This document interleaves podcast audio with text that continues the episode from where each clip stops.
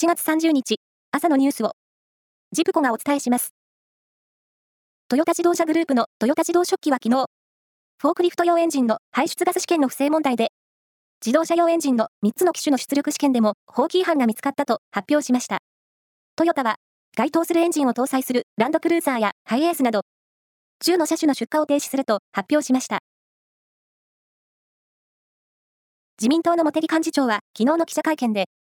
自身が率いる模擬派のあり方に関し、いわゆる派閥としては解消し、新たな政策集団に脱皮すると述べました。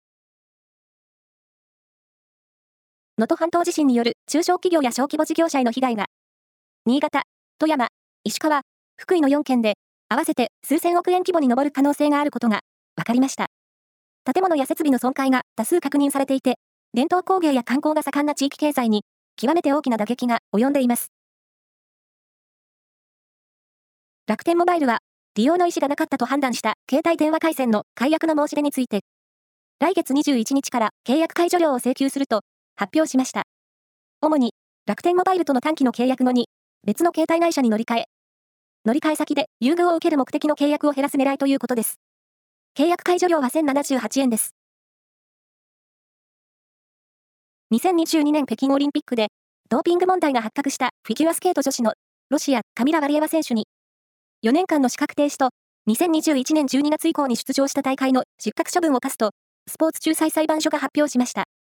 北京大会で日本が3位だったフィギュア団体の銀メダルへの順位繰り上げは、関係するスポーツ団体の判断に委ねられます。今年の G7、先進7カ国の議長国であるイタリアのメローニ首相が、来月上旬に日本を訪問する方向で調整していることが、イタリア政府関係者の話で分かりました。イギリス王室は29日、